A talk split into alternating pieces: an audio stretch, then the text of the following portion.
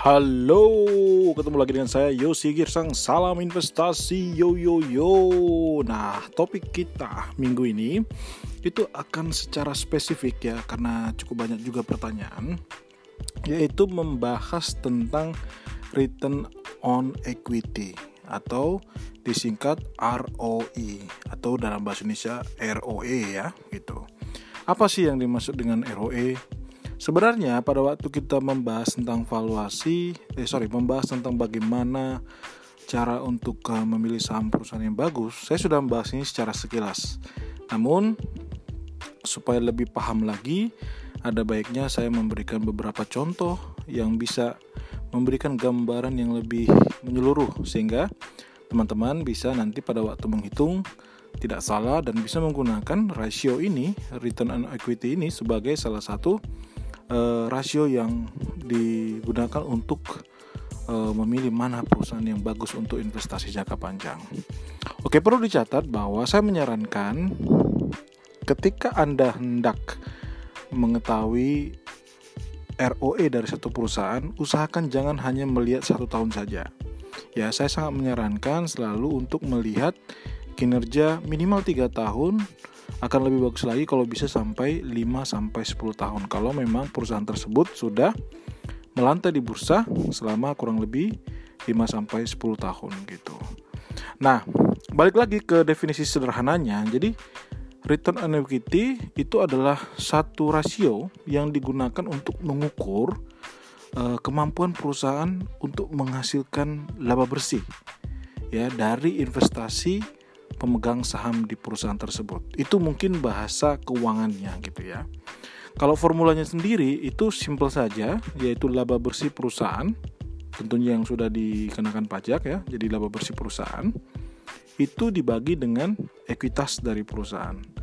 Ya, apa itu ekuitas eh, dan berapa angkanya? Secara angka Anda bisa langsung dapat di laporan raca kalau di laporan keuangan, sedangkan laba bersih itu bisa Anda dapatkan di laporan e, laba rugi. Ya, gitu. Itu ada angkanya juga di sana. Memang untuk detailnya ada baiknya kalau sempat Anda bisa join di workshop saya ataupun mungkin bisa melihat YouTube e, ataupun e, podcast saya sebelum-sebelumnya. Nah, jadi kalau misalkan kita katakan rasio uh, atau ROE itu angkanya 100% ya kan tadi formula laba bersih dibagi dengan ekuitas. Kalau artinya kalau ada satu perusahaan ROE-nya 100% itu artinya bahwa setiap satu rupiah dari ekuitas pemegang saham itu dapat menghasilkan satu rupiah dari laba bersih ya. Jadi kalau misalkan anda pemegang satu bisnis ya sebagai pemegang saham di mana ekuitas yang anda taruh modal kerja yang Anda taruh di sana adalah katakan 100 juta dan dalam setahun perusahaan itu bisa menghasilkan 100 juta juga itu artinya eh, perusahaan atau bisnis itu memberikan ROE sebesar 100% gitu. Simpelnya begitu. Artinya semakin besar ROE maka semakin besar laba bersih yang bisa dicetak oleh perusahaan. Artinya perusahaan itu seperti kayak semacam e, mesin uang atau ATM gitu. Jadi Anda taruh duit, ya kan?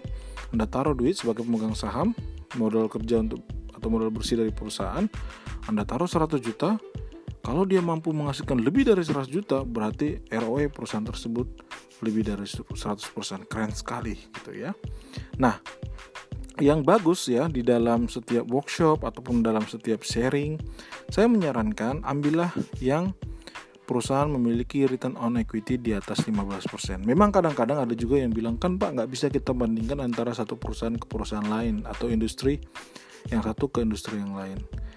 Tapi saya sarankan carilah industri ataupun perusahaan yang return on equity-nya itu di atas 15%. Mungkin nggak ada perusahaan yang di atas return on di atas uh, return on equity di atas uh, eh, 15%. Sangat mungkin. Bahkan ya ini catatan saja ya cuman eh, apa namanya sharing saja ya terutama di, di barang konsumsi itu banyak perusahaan yang ROE-nya itu bahkan di atas 25% bahkan ada yang 100% kamu tahu apa yang ada yang return on equity 100%?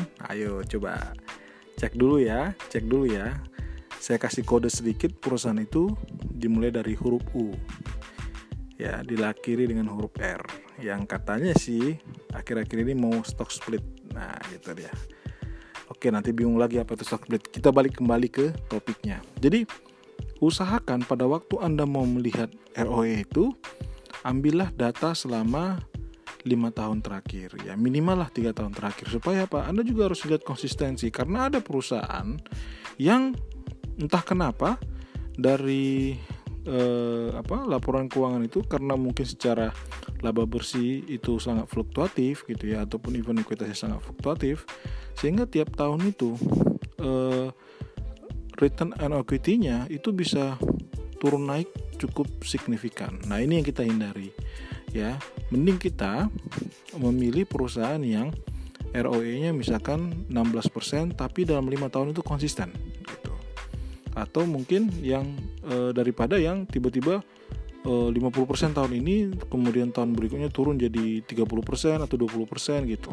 Tahun berikutnya lagi turun lagi misalkan jadi 10% gitu. Nah, itu kurang bagus. Ada baiknya Anda fokus untuk melihat yang cukup konsisten dalam 3 sampai 5 tahun lah minimalnya gitu. Nah, gimana kira-kira penjelasannya? Semoga membantu. Balik lagi eh, rasio ini adalah salah satu rasio yang sangat mudah digunakan tapi cukup powerful yang bisa membantu kita untuk memilih mana perusahaan yang bagus untuk investasi jangka panjang. Terima kasih untuk waktunya. Salam investasi Yosi Girsang.